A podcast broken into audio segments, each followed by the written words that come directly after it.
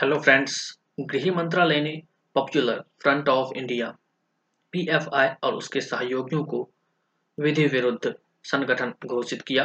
Popular front of India और उसके सहयोगी संगठनों या संबद्ध संस्थाओं या अग्रणी संगठनों को गंभीर अपराधों में लिप्त पाया गया है, जिनमें आतंकवाद और उसका वित्त पोषण नृशंस, हत्याएँ, देश के संवैधानिक ढांचे की अवहेलना, सार्वजनिक व्यवस्था को बिगाड़ना आदि शामिल है, जो कि देश की अखंडता, सुरक्षा और संप्रभुता के लिए हानिकारक है। इसलिए गृह मंत्रालय ने इस संगठन की नापाक गतिविधियों पर अंकुश लगाया।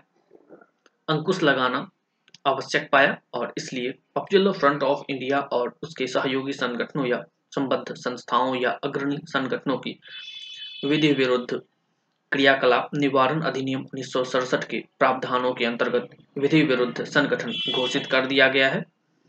जिनमें कर दिया है। जिनमें rehab India foundation, campus front of India, all India, imam council, national confederation of human rights organisation, national women's front, union front empower India foundation और रिहाइब फाउंडेशन केरल शामिल है।